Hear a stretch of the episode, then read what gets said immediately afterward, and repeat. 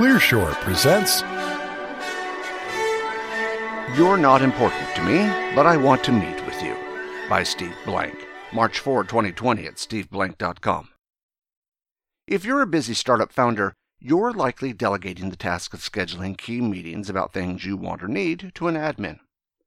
This is a mistake. That's because the dialogue you have in setting up the meeting is actually the first part of your meeting, not some clerical task. Treat it this way, and you're much more likely to achieve the objective you're hoping to. Here's why.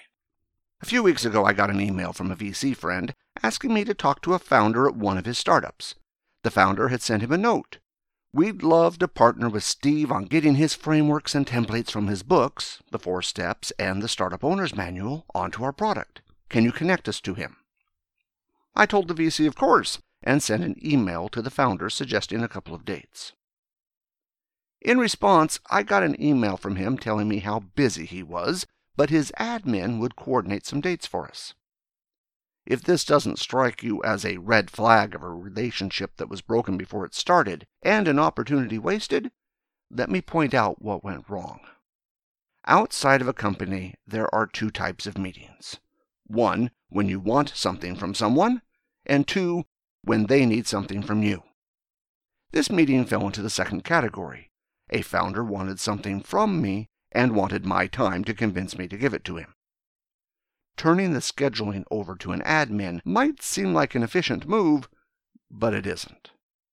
A startup C E O handing me off to an admin sent a few signals.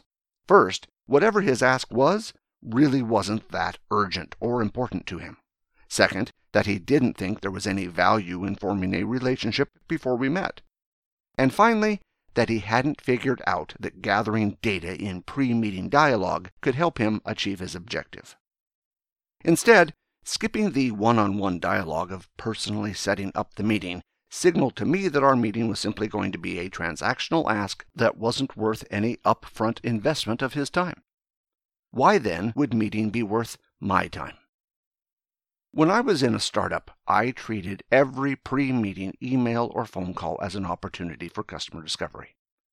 If I wanted something from someone, an order, financing, partnership, et cetera, I worked hard to do my homework and prepare for the meeting, and that preparation went beyond just finding mutually agreeable meeting times.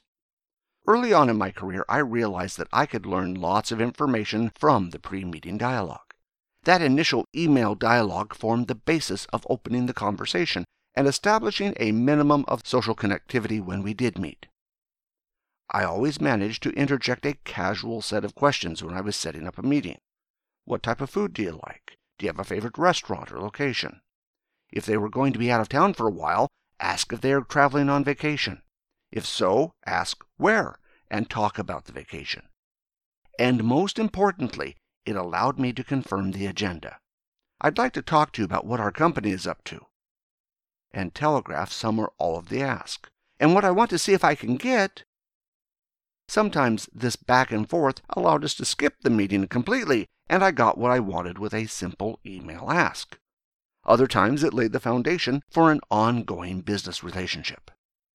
The key difference with this approach is understanding that the dialogue in setting up the meeting is actually the first part of your meeting.